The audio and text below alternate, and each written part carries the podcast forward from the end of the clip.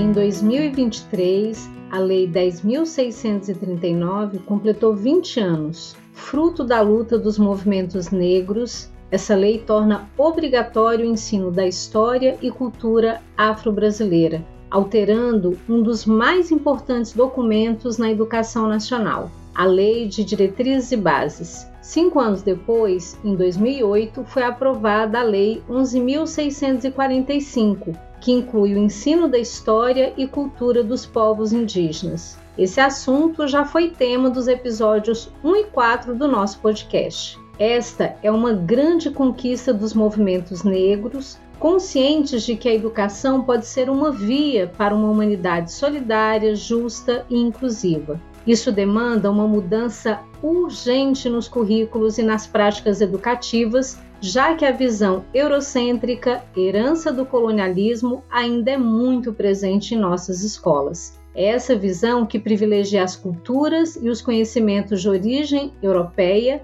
e silencia contribuições de outras culturas e povos, sobretudo oriundos da África. A abordagem da história e cultura afro-brasileira nas escolas é o tema desse episódio do podcast Educação na Ponta da Língua, um bate-papo de professora para professora sobre assuntos relevantes da educação. Vem comigo que essa conversa trará muitas reflexões importantes.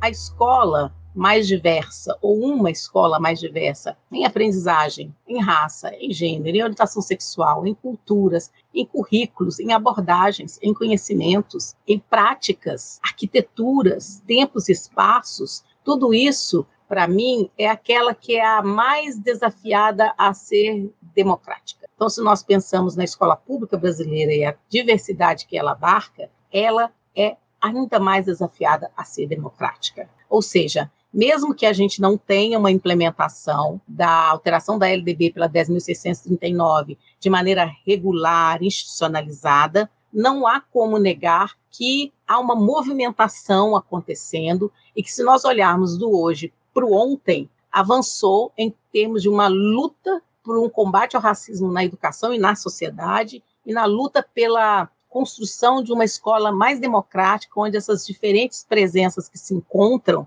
principalmente na escola pública, elas tenham o direito de um recontar da própria história.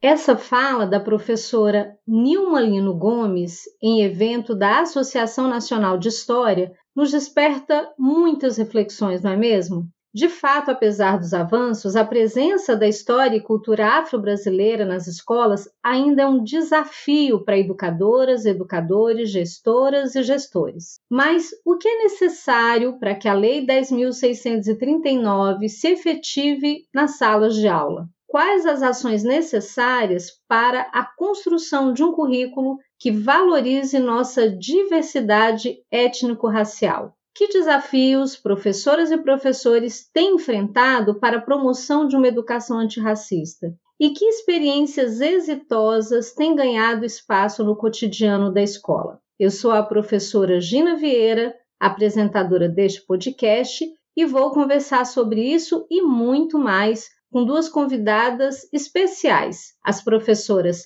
Ellen Sintra e Rosimeire Aparecida de Souza. A Ellen é professora há quase 20 anos, atuando na educação básica na rede estadual do Distrito Federal e na formação de professores em educação das relações étnico-raciais. É doutoranda e mestre em educação pela UNB, Indumbe, no Quilombo, Calabaça e Angoleira. Foi bolsista para o doutorado sanduíche na Universidade da Califórnia e professora assistente na Universidade Loyola, em Chicago. Cria da periferia, Ellen pesquisa como as experiências de professoras e professores negros no Brasil e nos Estados Unidos colaboraram para a construção de sentidos na educação da população negra na diáspora. Ellen, querida, é um prazer enorme ter você aqui conosco. Olá a todas, a todos e a todos. Licença para chegar. É, muito obrigada, gente, pelo convite. É um prazer imenso estar aqui com vocês para essa conversa. Obrigada, Ellen.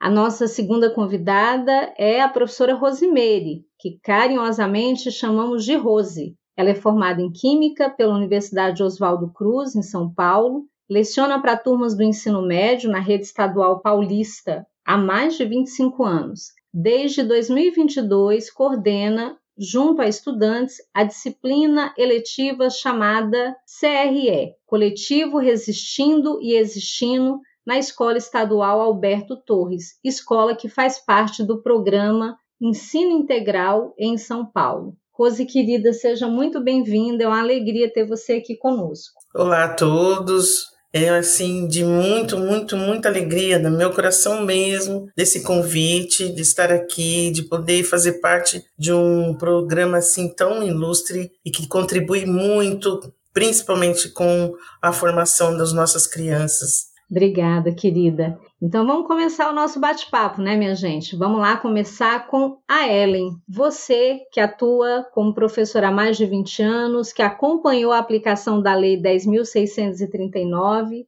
como é que você avalia que anda a aplicação dessa lei nas escolas? Dina, obrigada pela pergunta. Essa é uma pergunta preciosa, né? E é uma pergunta balizadora, assim, que a gente tem que estar constantemente se perguntando e tentando responder até para que a gente se lembre do compromisso diário, que é fazer com que, de fato, né, a Lei 10.639 de 2003 seja aplicada, seja efetivada nas escolas. O cenário, eu acho que tá, tem, tem muito que melhorar. Só que eu acho que a gente precisa começar pela celebração do reconhecimento de que, ainda que a gente ainda tenha muita coisa para caminhar, como você falou no começo dessa conversa, né, trazendo um pouco da professora Nilma, os movimentos negros fizeram muita coisa para a gente chegar até aqui, e a gente tem que considerar que a gente não só tem uma lei, né, que agora obriga o ensino de história e cultura brasileira e indígena, na verdade, duas legislações, mas a gente também tem diretrizes curriculares, orientações nacionais, a gente tem centenas de materiais para a formação né, dos professores, formação individual, formação coletiva, uma série de estudos publicados,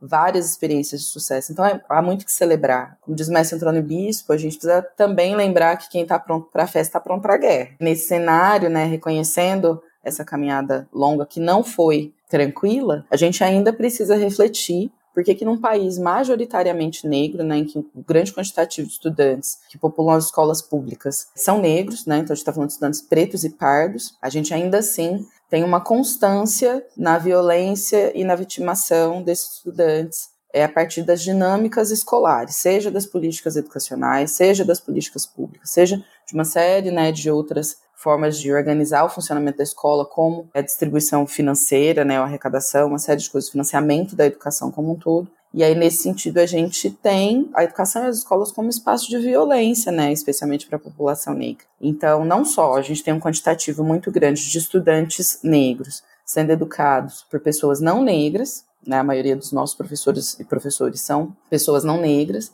mas a gente tem um, uma população que circula pela escola que carece de melhor retramento racial, e isso é para todas e todos nós. Então, eu acho que nesse sentido de pensar na responsabilidade, de pensar, por exemplo, em como é que nós, enquanto professores e professores negros e pessoas não negras que estão comprometidas com um processo real de humanização dos indivíduos, de todas as pessoas, de todos os corpos, todas as trajetórias e memórias que cruzam o espaço escolar, como é que a gente consegue, né, despertar e trabalhar não só o compromisso ético com a educação, uma educação emancipadora, uma educação libertadora, uma educação é, de fato crítica e democrática, mas também com processos de formação continuada, né, tanto formação inicial e continuada, possibilitem a gente para reflexão crítica e desenvolvimento da empatia e do respeito, né, por todos os sujeitos que transitam pelo espaço escolar. Então, é, a gente ainda tem muita coisa para fazer nesse sentido, é, não só de letramento racial, mas assim, considerando também o universo de é, escolas, salas de aula, espaços, né, de educação como um todo. Então, quando eu penso em celebrar eu estou pensando em celebrar iniciativas incríveis, como, por exemplo, te conhecendo e sabendo da sua trajetória, pensar né, no impacto do Mulheres Inspiradoras para as jovens negras e também para as jovens não negras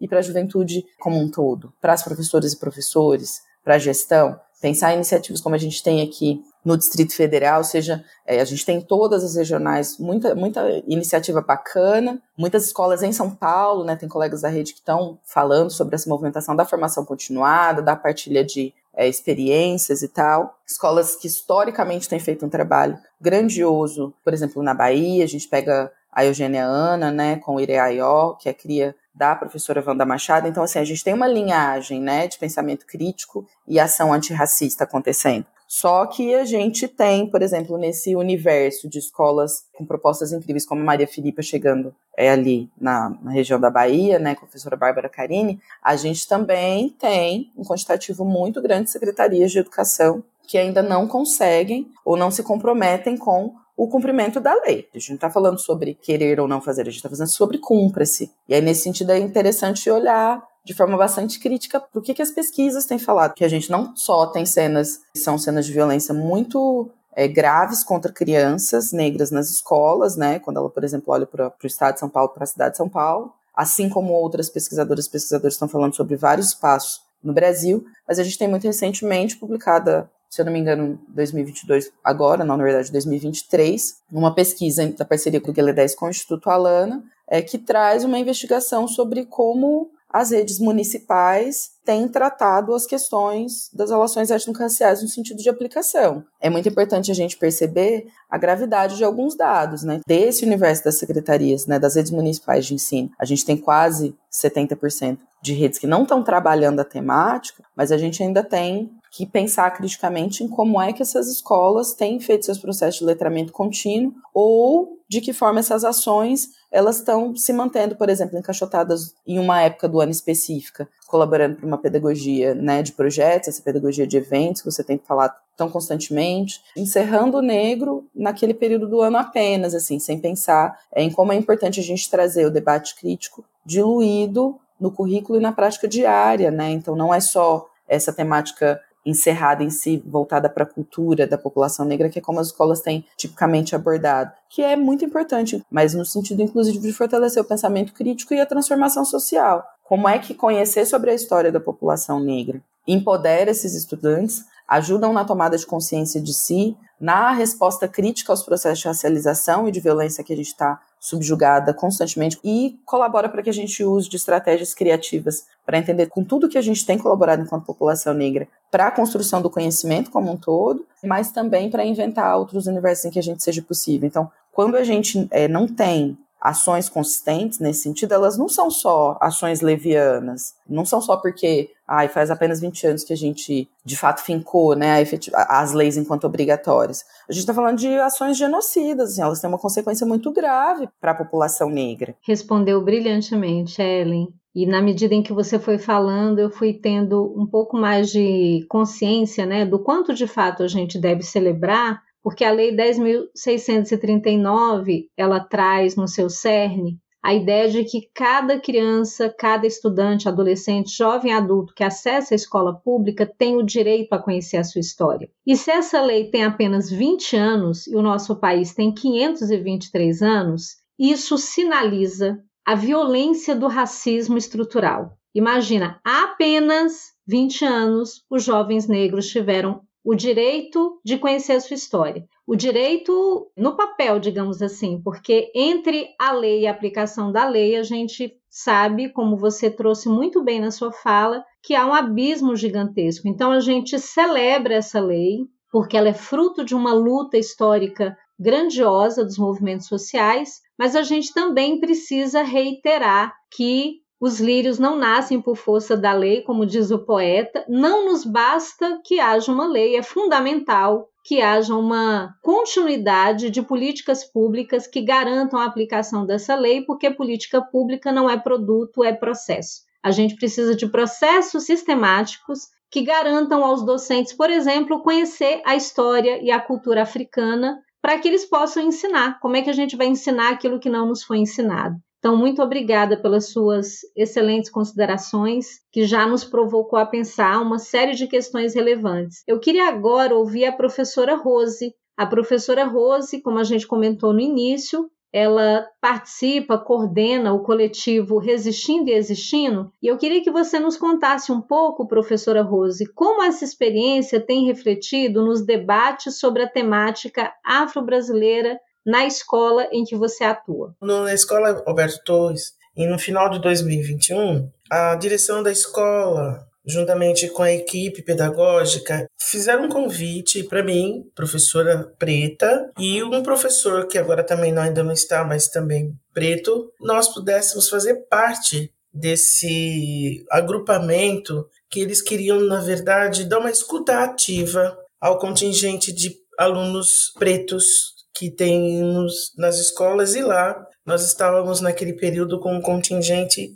muito grandioso. Qual foi a nossa surpresa? Foi um, um convite para dar espaço para os alunos falar o que pensam sobre a questão do, da segregação, do racismo, sentem o racismo, se sentiram ou se saberiam dizer o que é o significado de um racismo, que é um racismo institucional, que é um racismo estrutural, um racismo recreativo, que isso é muito comum entre eles, se eles saberiam dizer o que é um colorismo dentro do contexto hoje brasileiro, se eles sabem a história da ancestralidade afro e indígena, né, dos povos originários, e aí a nossa surpresa foi muito grande. Esse grupo de alunos, eles estavam muito ávidos a falar e a ser ouvidos. E também queriam ter mais informações, conhecimento sobre todos esses temas e outros mais ainda mais trabalhados. E diante dessa necessidade, que foi assim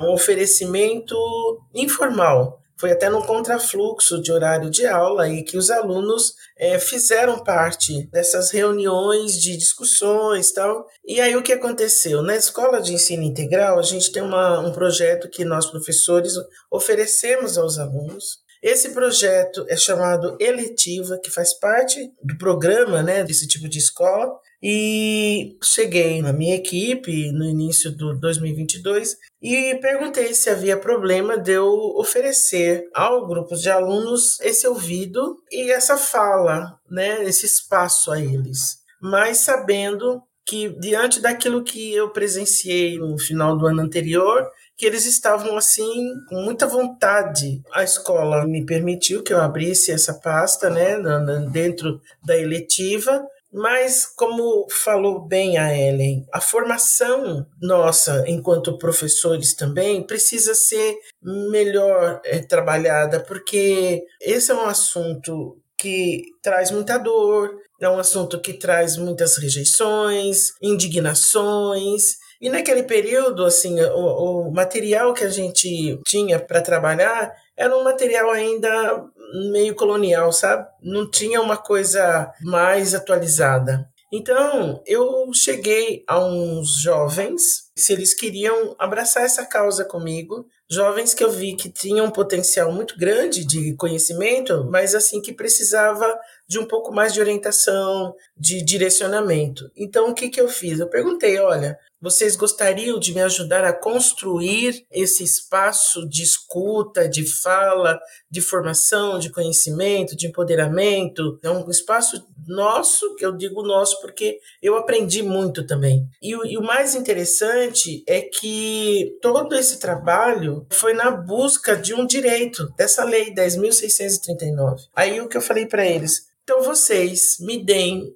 assuntos, temas que a gente poderia buscar dentro da eletiva para trazer com conhecimento. E a ideia nossa no final era fazer um documentário dessa busca, e nós fizemos. Eles criaram um documentário. Esse documentário ele é apresentado até para os grupos de adolescentes que vão é, abraçando, porque a eletiva ela encerra a cada seis meses na escola pública. No semestre sequenciado, se caso tem mais alunos que querem continuar, é dada a ele a permissão, porque serão mais temas discutidos, e também outros grupos de alunos que querem também fazer parte, eles têm esse documentário que até foi a equipe do SEMPEC que nos auxiliou a formar esse documentário para deixar registrado o que esse grupo de jovens já discutiram, já se apropriaram, já conheceram e o que mais poderia trazer. Essa é uma das conclusões que, assim, nesses dois anos que eu tenho vindo com eles, que eu tenho percebido que é muito importante que eles tenham essa chance de conhecer essa cultura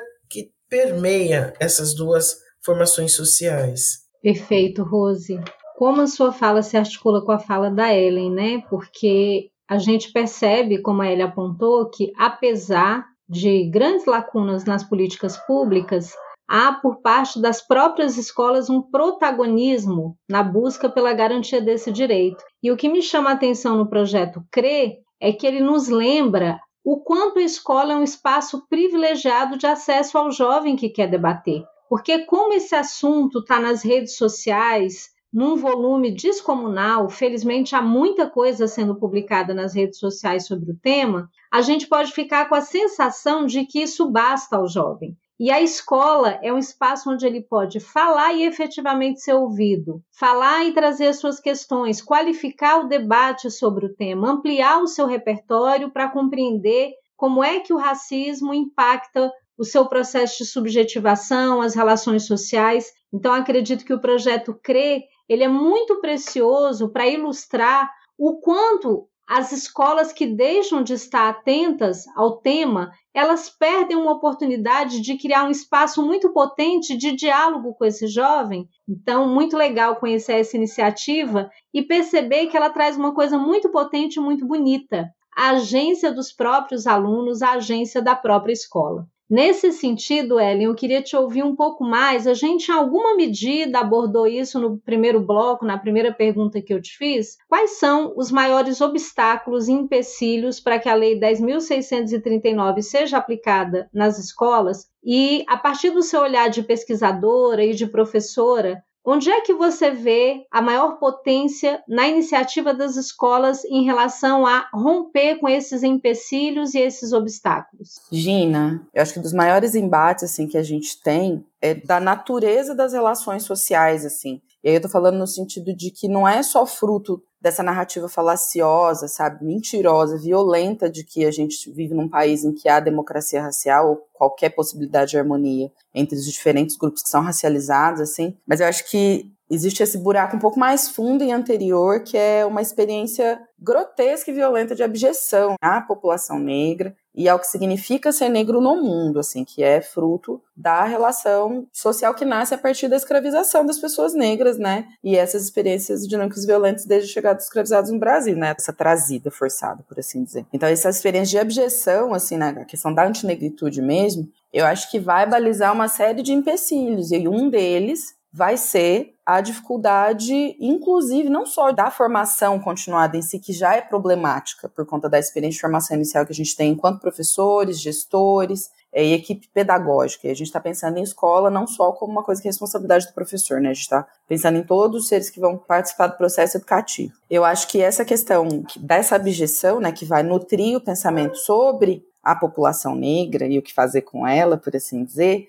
complica tudo, pensando em empecilhos assim, da formação. Não só a gente tem currículos que separam a experiência negra, o conhecimento negro, a produção intelectual negra, pensamento científico, pensamento médico, uma série de coisas, né, de conhecimento, de fazeres negros, engessados no currículo, né, e como a gente já falou, fica naquele calendário festivo, mas uma dificuldade muito grande de transversalizar esse conhecimento e essas experiências nas nossas práticas cotidianas. E aí, o que, que eu quero dizer com isso? Que há uma dificuldade muito grande de pensar como é que eu vou falar sobre negritude, sobre combate ao racismo, sobre educação das relações étnico-raciais, sobre valorização da população negra, do seu conhecimento da sua estética, de uma série de manifestações de sua cultura, no dia a dia da minha aula. Por exemplo, eu sou professora de língua portuguesa. Eu vou trabalhar com o primeiro ano do ensino médio, variação linguística. Como é que eu vou trazer para a temática de variação linguística um material bem curado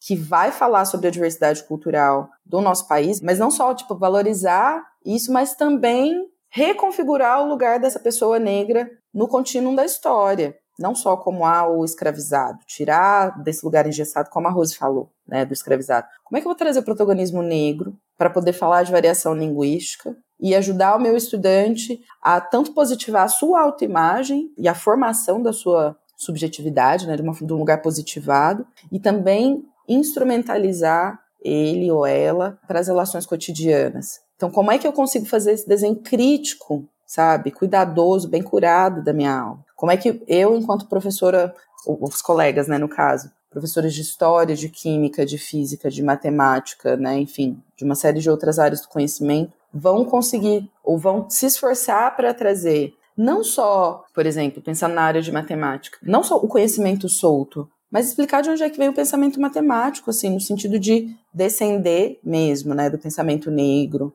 em Kemet, uma série de outras coisas. Ou então, como é que eu instrumentalizo o conhecimento matemático a partir de ferramentas, aparatos, jogos, estratégias da população negra. Por exemplo, pensando em jogos, a gente tem Mancala, a gente tem uma série de coisas, né? Tem vários professores que estão fazendo práticas brilhantes por aí. Ou então, como é que eu vou pensar cuidado com o corpo e questões de saúde da população negra para poder falar de biologia? Então, acho que esse cuidado é refinado, assim, especialmente na transversalização do conhecimento e na parceria entre professores e professores dentro do próprio espaço escolar. Às vezes a gente fica muito isolada ou isolado. Eu não estou falando só dos professores negros, porque parece que é só professor negro que está comprometido com a causa. Não, a gente tem vários professores não negros que têm essa abertura e têm feito o exercício de se posicionar criticamente, né, para poder fazer a parte que deve dentro da luta antirracista. Mas existe um isolamento e eu acho que vem muito dessa natureza violenta de como as relações sociais foram forjadas, colocando a população negra nesse lugar de abjeção, né, excluindo a população negra mesmo da humanidade. Eu acho que pensando criticamente sobre isso. E aí isso vai reverberar na comunidade em uma série de manifestações. Por exemplo, o racismo religioso eu acho que é um outro entrave muito grande que a gente tem, essa demonização do significado do ser negro, né, que é uma outra forma de ler essa experiência social. E eu tô falando isso no sentido da associação muito comum à pessoa negra e às religiões de matriz africana, né, que têm sido tão é, violentamente combatidas, perseguidas há séculos no país. Então, eu acho que isso complica muito. Só que eu acho que existe uma estratégia muito interessante dentro das comunidades na resposta, tanto na comunidade escolar, mas na comunidade onde as escolas estão, que é trazer a comunidade para dentro da escola. Que eu acho que é o brilhantismo da iniciativa da Rose, sabe? Que é o comprometimento tão sincero com o sujeito aprendente, que é convidar para ser protagonista, no sentido de ser ouvido, né, de ouvir essas comunidades e de trazer as formas dessa comunidade se organizar, se manifestar culturalmente, para ocupar o espaço da escola de forma formal, enquanto produtores de conhecimento. Isso quer dizer o quê? Trazer não só para o 20 de novembro, né, ou não só para o Novembro Negro, para poder fazer uma fala, apresentar uma dança, fazer um turbante, trazer uma exposição. São atividades absolutamente relevantes, né, só que elas por si só não, não fazem sentido mais há muito tempo. Mas é trazer essa população para falar assim: olha, a nossa experiência social é essa, as nossas demandas são essas, a gente precisa pensar soluções a partir desse, desse, desse formato. E aí ocupa a escola. Então acho que isso é muito legal, porque tanto fortalece o protagonismo, quanto valoriza o pensamento negro, quanto traz sujeitos que são essenciais para a própria história da comunidade, sim. Né? Então, é trazer o congadeira, a congadeira, trazer a mãe de santo, trazer o pastor, para dialogar criticamente dentro do espaço escolar, falando sobre a experiência negra, falando sobre a experiência de combate ao racismo toda, e qualquer outra forma de discriminação. Então, acho que isso abre a possibilidade grande de que as famílias consigam ocupar o espaço escolar, que eu acho que é essencial assim para que a gente consiga é, estabelecer outras relações com a forma de produzir conhecimento, de aprender e de ensinar. Né? Então, a gente precisa que as famílias negras e as famílias não negras ocupem esse espaço para que o processo educativo, que acontece, a gente sabe, em qualquer espaço, extrapole os muros da escola. Perfeito, Ellen. A sua fala me reportou a uma observação que a Rose trouxe. Ela disse assim: esse é um assunto que traz muita dor. E, de fato, se a gente considerar a história violenta do Brasil em relação a pessoas negras, não há como esquecer que falar sobre esse tema trará muita dor, tanto para pessoas negras quanto para pessoas brancas, em lugares diferentes, porque abordar esse tema traz uma tomada de consciência do quanto o Brasil foi perverso com as pessoas negras por mais de 300 anos, negando completamente a sua humanidade. Na verdade, isso segue até hoje, isso não ficou no passado. Eu acho importante destacar três conceitos que saltam da sua fala, que a gente não pode esquecer, que primeiro é o mito da democracia racial. Ele, de fato, é um grande entrave à questão da educação para as relações étnico-raciais, porque enquanto a gente acreditar que o racismo não é um problema no Brasil, a gente não vai conseguir avançar nas políticas públicas de cumprimento da Lei 10.639. Um segundo conceito importante é o da antinegritude. Ainda que as pessoas não saibam, todo mundo que nasceu no Brasil foi subjetivado dentro de uma cultura pensada sistematicamente para que as pessoas sintam ódio de pessoas negras, porque tudo que nós somos é associado ao que é ruim. Então, um professor e uma professora que não admita que o racismo o constitui, porque, como sujeito sócio-histórico que ele é, ele foi formado dentro de uma cultura profundamente racista. O racismo habita. Então, o ponto de partida para essa conversa é o professor e a professora se reconhecerem como parte do problema. Sem isso, não há avanço, a gente não consegue vencer essa barreira para fazer o trabalho voltado para a educação das relações étnico-raciais. Uma terceira categoria preciosíssima que você trouxe ao debate é a questão do racismo religioso. Infelizmente, o fundamentalismo religioso ele muitas vezes se constitui numa barreira para que o debate seja feito na escola de maneira qualificada. E aí, pensando no que a Rose disse, né, falar desse assunto traz muita dor, a gente tem que lembrar de uma máxima que diz assim: dor ou a gente transfere ou a gente transforma. É inaceitável que a gente deixe de falar desse assunto porque ele vai causar dor. Não há como não causar, porque ele é a própria dor. Ele causa dor o tempo todo nos nossos estudantes negros que são negligenciados. Então a gente precisa ter a coragem de enfrentar e reconhecer que todos nós somos parte desse grande problema que temos a resolver, que é o racismo estrutural, e para resolvê-lo passa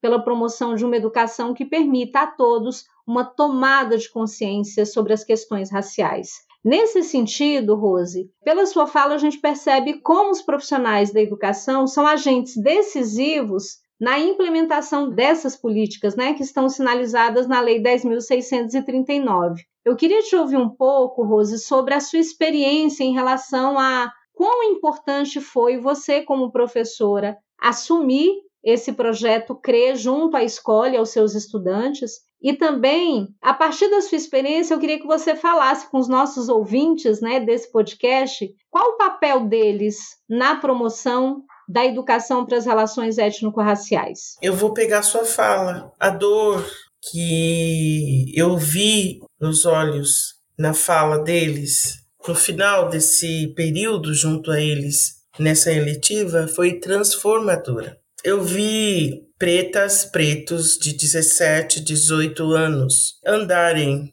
dentro da unidade escolar de cabeça erguida. Eu vi meninas que tinham vergonha de usar suas coroas de cabelos eriçados, soltos, com assim com uma delicadeza e com uma alegria muito grande. Eu vi meninos declamar poesias islãs com uma força tão grande, porque a manifestação que eu vi dentro dessa unidade escolar desses jovens é como eu disse, a dor e o sangue no olho que eu via neles era uma vontade de falar. Era a vontade de gritar, era a vontade de se fazer ouvir. E a formação que o CRE deu a eles, a esses jovens, a oportunidade de conhecer todo um, assim, uma boa parte, porque são muitos os assuntos e principalmente conhecer a cultura, a origem da onde essa segregação, essa separação social que eles aí eles eram imposta, que eles muitas vezes não entendiam por quê. E aí, dentro desse grupo, nós conseguimos trazer formadores. Nós tivemos uma pesquisadora, Mabel Freitas, ela é uma pós-doutoranda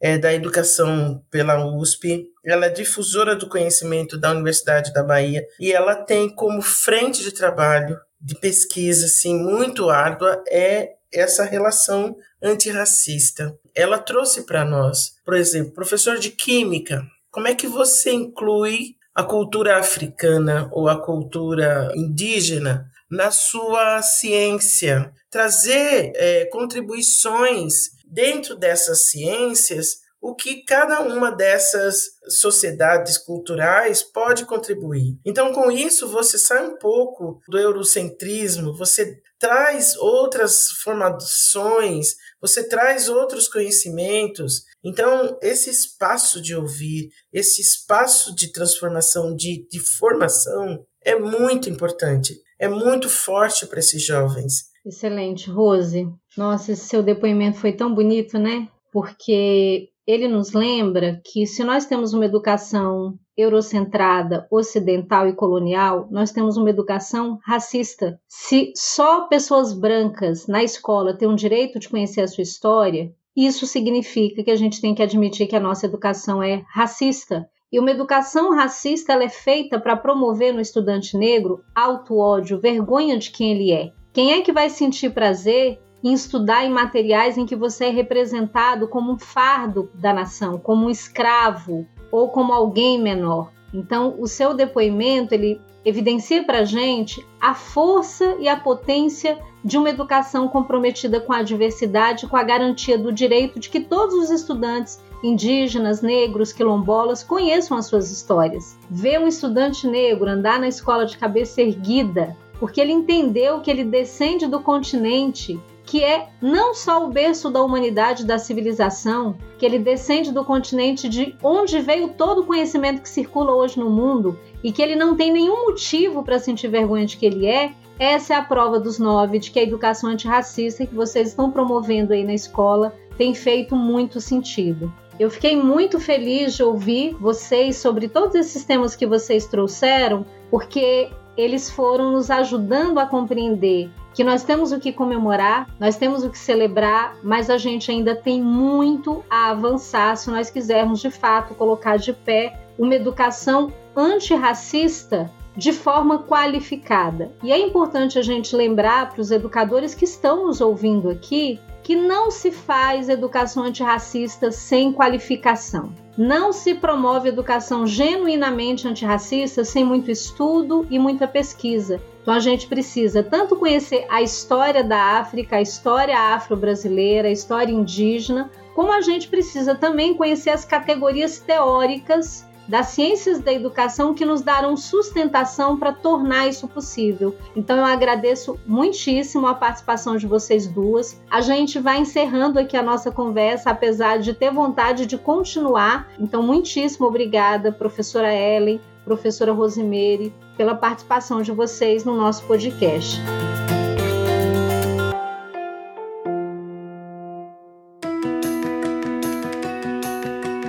Como diz o educador Washington Góes, do programa Escrevendo o Futuro, parafraseando Paulo Freire, se uma educação para as relações étnico-raciais sozinha não acaba com o racismo, sem ela, tampouco a sociedade o eliminará. Assim como prevêem as diretrizes curriculares nacionais para a educação das relações étnico-raciais, a relevância do estudo da história e cultura afro-brasileira e africana não se restringe à população negra. Ao contrário, diz respeito a todas as brasileiras e brasileiros que devem educar-se enquanto cidadãos atuantes no seio de uma sociedade multicultural e pluriétnica, capazes de construir uma nação democrática.